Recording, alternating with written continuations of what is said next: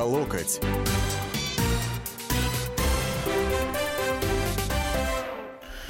Здравствуйте, уважаемые радиослушатели. Здравствуйте, маргиналы, я бы так сказал. А вот если э, взять такую оценку, которую Сергей Борисович Иванов, э, ныне спецпредставитель президента по, так сказать, вопросам природоохраны, употребил по отношению к нашему населению в своем интервью газете «Комсомольская правда» сегодняшнего, сегодня вышло. Вот. Э, да, я прекрасно помню про то, что в анонсе звучали эти гонщики на Гелендвагене и так далее и тому подобное. Мы о них поговорим. У нас сегодня вообще будет некое такое подобие свободной, э, не кассы, а свободного микрофона. Вот. Но я не могу обойти интервью, часть интервью Сергея Борисовича Иванова э, по той не только по той причине, что оно вызвало большой ажиотаж в тех же самых социальных сетях. Итак, объясняю всю эту историю с доской Маннергейма в Санкт-Петербурге, как они ее повесили, как потом снимали, куда перевешивали. Иванов выразил сожаление. Согласен, говорит, наверное, надо было заранее объяснить людям элементарные вещи, связанные со знанием истории. У нас народ, к сожалению, часто историю либо не знает, либо даже когда узнает какие-то отдельные факты, не хочет их признавать в упор. Против установления памятного знака Маннергейму протестовала очень узкая маргинальная часть населения, представленная такой незарегистрированной партией, как «Другая Россия». Вот. Но вообще другая Россия – это э, лишь малая часть тех протестовавших. Вот. И ее активисты вышли, что называется, на протест действием.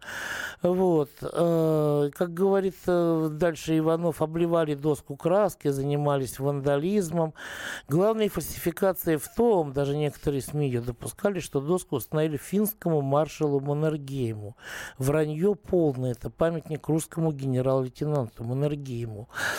Вот. Я предлагаю установить сразу после этого памятную доску генералу Андрею Власову.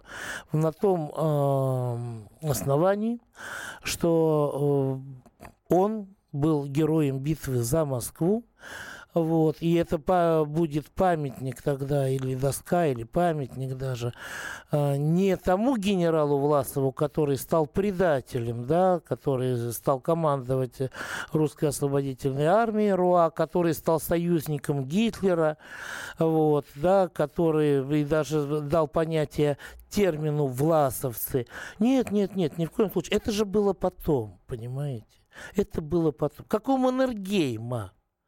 У Маннергейма тоже. И вот это было потом когда он был верховным главнокомандующим Финляндии, когда он участвовал в двух войнах против Советского Союза.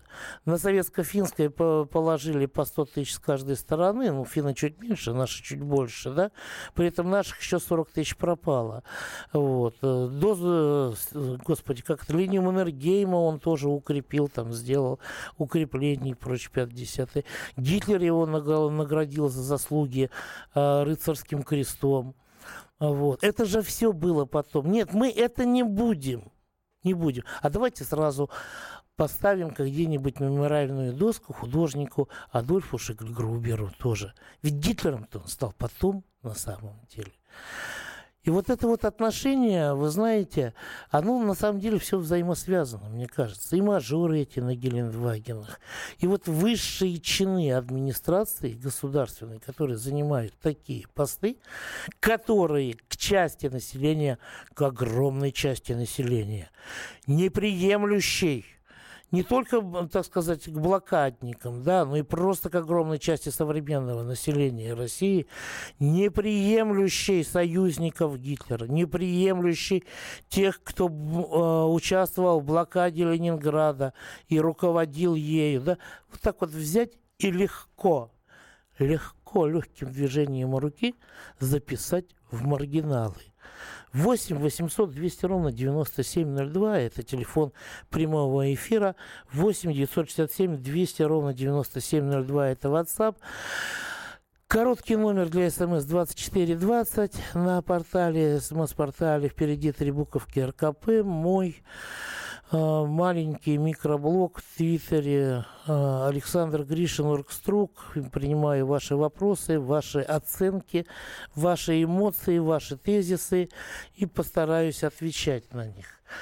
Вот. И возвращаюсь Возвращаюсь. Э, Ну, вот хотел вернуться, но вот уже звонки пошли. Александр, добрый день. Э, вечер добрый. Вы знаете, вот э, на разговор Иванова мне хотелось бы сказать, да, э, э, этот э, Власов э, отстоял, ну не отстоял, принимал участие, э, в, значит, в обороне Москвы. и, Он не просто него принимал пош- участие, он был одним из героев этой обороны, понимаете? Он награду за это получил. Ну так вот дальше, я хотел сказать. Представьте себе, за этот э, его, за эти его дела ему поставили бы бюст. А потом он сдает вторую ударную армию. Как вы думаете, э, и становится предателем, как вы думаете, бюст бы не сняли? Значит, так вот, это же та же самая аналогия с доской Маннергейма. Вполне возможно, что он был достойным русским генералом или офицером, неважно, как там назвать. А потом он принимал участие в осаде или в блокаде, там раз, по-разному называют, Ленинграда, в результате которого умерли люди. Хотя некоторые говорят, он там приказал не стрелять там или еще что-то не приказал. Э, как вы думаете, э, э, не было бы пересмотрено его вот отношение к России? Вот, вы, вы знаете, э, Александр, я вам хочу сказать только, что насчет того, что он отдавал приказ не стрелять, вот это не совсем так. Когда в 1941 году финны, так сказать, пошли, э, стали участвовать как союзники немцев в войне против Советского Союза, Маннергейм отдал приказ о наступлении, в котором обозначил цель не только вернуть утраченные в ходе советско-финской войны 39-40 годов территории, да, но и захватить полностью Кольский полуостров, обеспечить выход к Белому морю, то есть те территории, которые никогда финскими не были. Так что не надо здесь нам, да, действительно, вы совершенно правы, не надо нам здесь клеить лапшу на уши, вот, и вешать, и э, я не знаю, что еще? Там э, господин э, Иванов еще сказал, что он, Маннергейм, был советским военным пенсионером, и многие об этом не знали. Вы знаете, я удивился, честно говоря. Услышав это, я это тоже не знал. Советский военный пенсионер. Понимаете, я так подумал, когда, когда, это, это может означать только одно, что Маннергейм был, пусть не кадровым сотрудником, да, но э, агентом, э, нашим советским агентом, но послушайте, вся логика против этого стоит, э, и честь, э, так сказать, и разум, и все, и все эмоции вопият, что такого быть не может, потому что сотни тысяч сотни тысяч жертв наших граждан Советского Союза, это на совести Маннергейма были. Наконец, уф, докопался, докопались, вернее. В марте или феврале 1918 года правительство большевиков тогда назначило ему пенсию в 3 с чем-то тысячи, 3600 рублей, по-моему, да? Вот. Но я думаю, что все это быстро было дезавуировано. Э, Вся эта пенсия, она ушла, э, так сказать, в далекое прошлое, потому что Маннергейм и в Финляндии выступил на стороне белофиннов и, так сказать, воевал против красных, подавлял красных всячески, как только мог. Вот. Э, Вы знаете, после перерыва небольшого мы с вами продолжим обсуждение и интервью, я думаю, и высказывание Сергея Борисовича Иванова. Мое личное убеждение заключается в том, что лучше бы ему было молчать по таким темам, хотя, с другой стороны, пусть высказывается, пусть говорит, мы будем четче понимать, что из себя представляют эти люди. Пусть, что называется, расконсервируется. Вот. После перерыва Киева э, продолжим и в том числе затронем тему о Гелендвагенах. Будем ждать ваших звонков. Руки по локоть.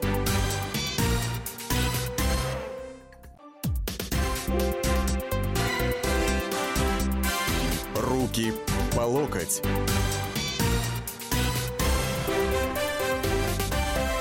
А начнем прямо со звонков. Павел, добрый день. Извините, что а... вам пришлось так долго ждать. Слушаю вас. Да ничего страшного. Э, ну, тоже возмущен ситуацией вот этой вот, э, что власти вроде как говорят, что надо э, укреплять скрепы, ну что-то в таком роде. И да, да, общество, стараются... общество, надо, так сказать, воссоединяться, надо да, да, да. в то же время держаться вместе. сбиваются с, с Маннергеймом, с Красновым, э, которому тоже поставлен памятник, э, с Колчаком, которому повешена памятная доска во Владивостоке. Э, он, конечно, может и сделал много для развития Севера, ну, точнее, для исследования Севера Э, но потом он всю Сибирь заставил виселицами. И э, вот таких вот людей э, почему-то власти считают, что ну это как бы вот ну, в порядке вещей, понял, что, вот, понял. Что, что они должны вот, быть а нашими героями. Как И, вам, опять же, как вам, извините, вот такое разделение, как вам такое вот эпитет, такой диагноз, который он сразу поставил? Маргиналы. Это маргинальная часть общества. Ну, вот э, такое ощущение, что маргинальная часть общества у нас у власти. И удивляет позиция Путина, опять же, того же самого, может, ну, как бы не, не в суе будет сказано. Э, у него, насколько я знаю, у него брат погиб, э, будучи в детстве во время блокады. И в то же время вот это вот позволяется вот такие вот действия Браво, стороны... Павел. Браво, вот спасибо. Спасибо. Вы сказали вот то, что я тоже намеревался сказать, но спустя некоторое время. Маргиналы. Понимаете, у нас, у нас маргиналы и элитарии. Элитарии, которые власти называют маргиналами тех, кто с ними не согласен что называется, да, при этом они не понимают, что они сами ведут себя как последние маргиналы. Вот. А, Валерий, добрый день. Здравствуйте. Извините, пожалуйста, выражу свое несогласие. Пожалуйста. Есть понятие тысячелетней России, вот, и понятие 70-летней, ну, так скажем, советской власти. Вот. И тот же Маннергейм и Краснов, они давали присягу государю-императору. Вот. И поэтому даже потом они действовали это, в общем-то, в интересах э, тех идей, тех смыслов, за которые они воевали и проливали кровь. Вы знаете, вот все, что я могу вот, э, сказать. Что... И поэтому, Почему... вы понимаете, мы сейчас живем, продолжаем жить опять в России. И я надеюсь, что в той России, которую мы не потеряли в семнадцатом году, Понятно. СССР, я Стоп. родился в СССР. Все, хорошо. Вот по поводу, ах, какой рыцарь, какой рыцарь Маннергейм. Он же на самом деле давал присягу государю, императору. Вот. А Маннергейм, оказывается, вот какой рыцарь, он сам пишет в своих мемуарах про то, что, э, значит, про э, Германию, э, про фюрера. Он в свое время убедил нас, что с немецкой помощью мы победим Россию. Этого не произошло. Теперь Россия сильна, а Финляндия очень слаба. Так пусть сам теперь расхлебывает заваренную кашу. Рыцарь просто, я не знаю, если рыцарь, то даже не плаща и кинжала, а какого-то ножа из кармана. Понимаете, вот у нас все, все так любят сейчас облагораживать, там, Колчака. Краснов присягу императору давал российскому, потом Гитлеру дал, да. А очень-очень-очень здорово. Вот. Сергей, добрый день. Вы тоже на позиции рыцаря Маннергейма или как? Знаете, добрый день. Вот есть такое высказывание, главное не кем ты был, а кем ты стал. Васа стал предателем, а Маннергейм стал врагом и пособником Гитлера. Но меня не удивляет высказывание господина Иванова, потому что, понимаете, вот он выразил свое мнение к собственному народу. Но мне интересно другое. Вот сейчас о Ельцине, да, вот его бытность как-то все так вот лакировалась, тишина была. И как сейчас нелицеприятно отзываются о Ельцине. Очень бы хотелось узнать, конечно, что будет лет через 50, как будут наши соотечественники отзываться о господине, ну, о этих господах, скажем, вот, понимаете, вот, которые сейчас у власти. Вот такое Понятно. Понятно. Вы знаете, вот только э, я при Ельцине не могу вспомнить, чтобы я как-то там лакировочно что-нибудь о нем заявлял и говорил, и мои коллеги вот э, тоже. Да, были люди, которые просто кормились, э, что называется, за счет этого. Вот. Но подавляющее большинство, я так понимаю, что гражданина Ельцина не любила. Максимум народной любви закончился году так в 93-м, если мне память не изменяет. Генрих, добрый день. Здравствуйте, город Тверь. А, по поводу маргиналов, а, есть такая шутка, не в обиду кому-нибудь сказано, что антисемиты – это те, кого не любят евреи, то есть сионисты. Вот. А теперь к Маннергейму. А, по поводу присяги государю-императору. В 18 году, конец сентября, белофины в Выборге устроили резню русских, в том числе и резню русских офицеров, которые давали присягу государю-императору. Маннергейм палец о палец не ударил, чтобы спасти тех, кто давал присягу государю-императору. Ну, я не буду там касаться его Генрих, это жизни. вы в WhatsApp написали вы про это, да? Да.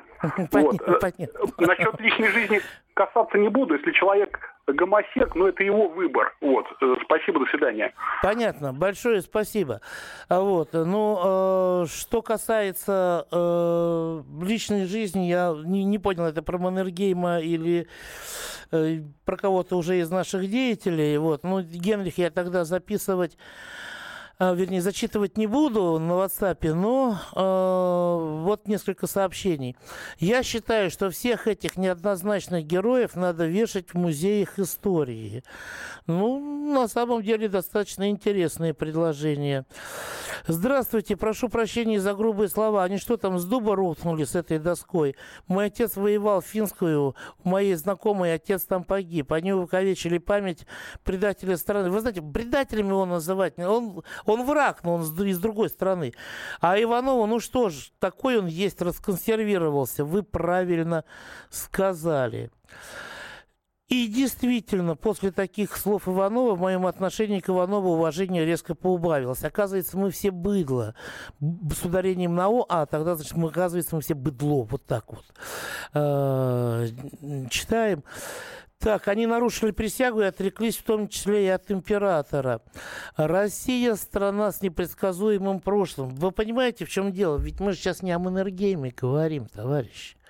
Мы говорим о том, что Сергей Борисович Иванов и вот эти мажоры на Гелендвагене, да, которых осудили вчера к 300 часам исправительных работ – за то, что они поставили себя выше, это вот они элитарии, они в одной группе, мы все в их представлении э, маргиналы, мы, э, я не знаю, ну, пролетарии, не пролетарии, но мы все чу- социально чужды им.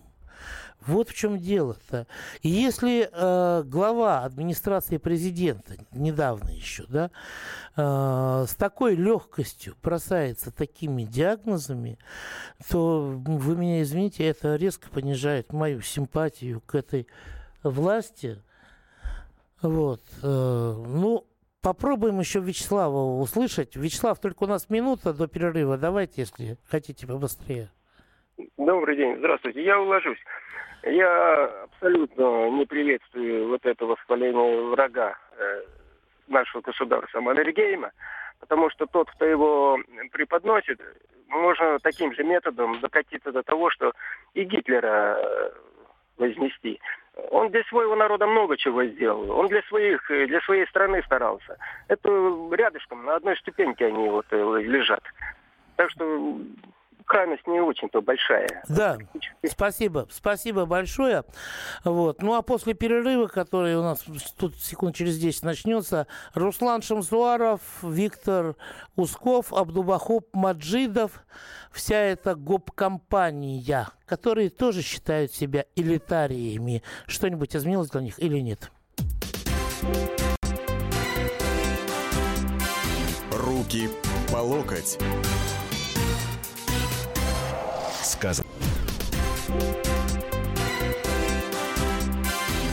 Руки по локоть.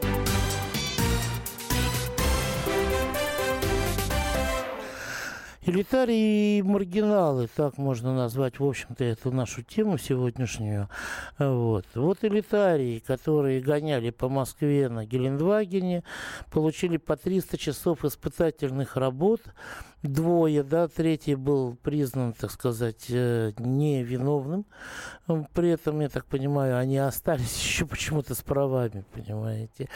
Вот. Сын вице-президента а, компании «Лукойл» Руслан Шамсуаров и Виктор Усков, товарищ его.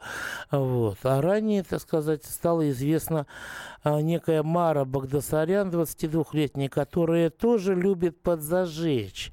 Вот они читают себя элитариями, они гоняют где хотят, они плюют на гаишников, иногда и в прямом смысле слова, да, а мы им 300 часов в суд им выкидываем. Они кидают пачки денег, они ржут над штрафом в 500 рублей, а, выпивая, так сказать, э, шампанским, шампанское по поводу этого штрафа, которое стоит несколько тысяч долларов, да, вот, они ездят в авто, которые стоят э, десятки, ну, 10, там, больше миллионов рублей и так далее. Они плюют на все, а мы им 30 часов исправительных. Как думаете, вот это, это поможет, то, что они где-то публично будут я надеюсь, что будут все-таки э, какие-то исправительные работы.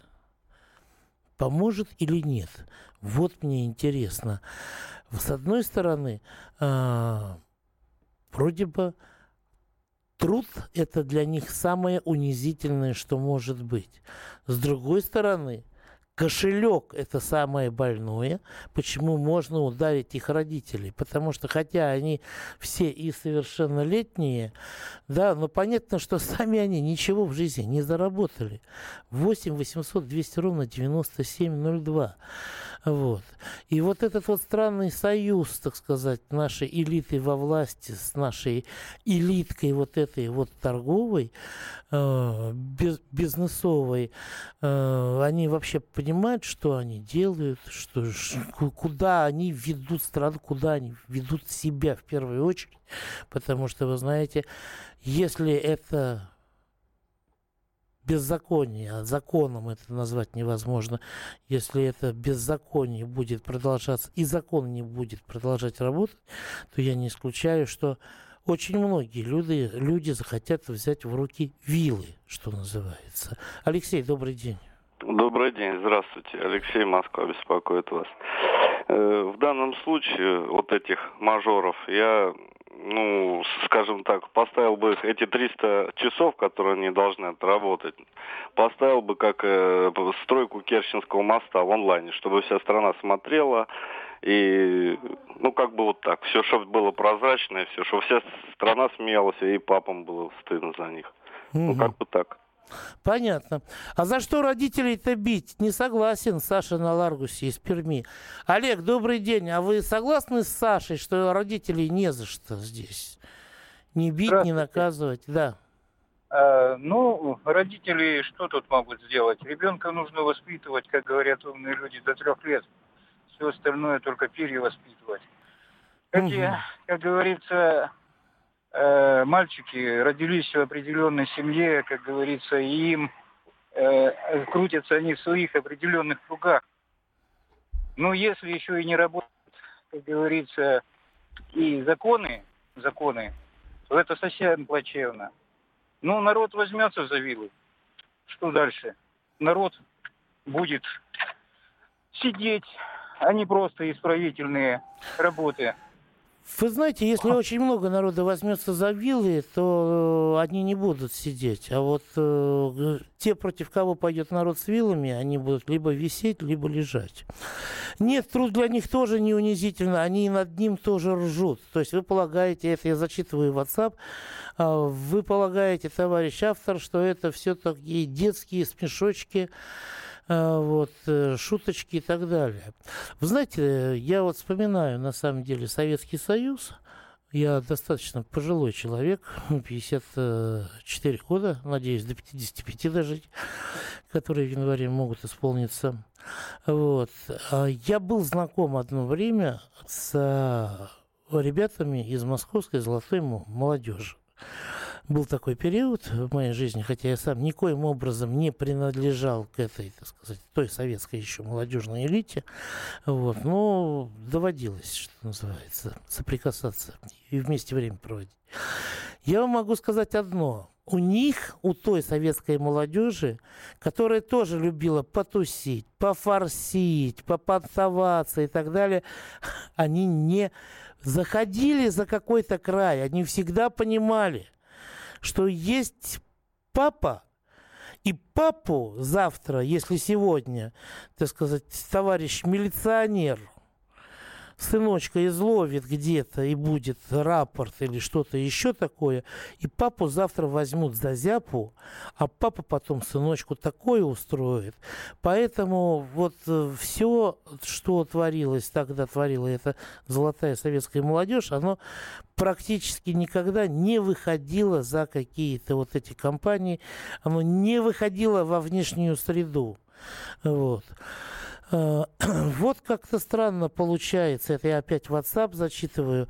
Насколько я знаю, у этой нар, не Нара, а Мара, много неоплаченных штрафов. Почему ей не могут заблокировать счета? Когда я продала машину, владелец ее не переоформил, мне приходили штрафы, которые я платил, так как приставы арестовали счет. Она что, неприкосновенная, что ли? Вот похоже, что неприкосновенная, потому что не а, маргиналы, что называется. Вот.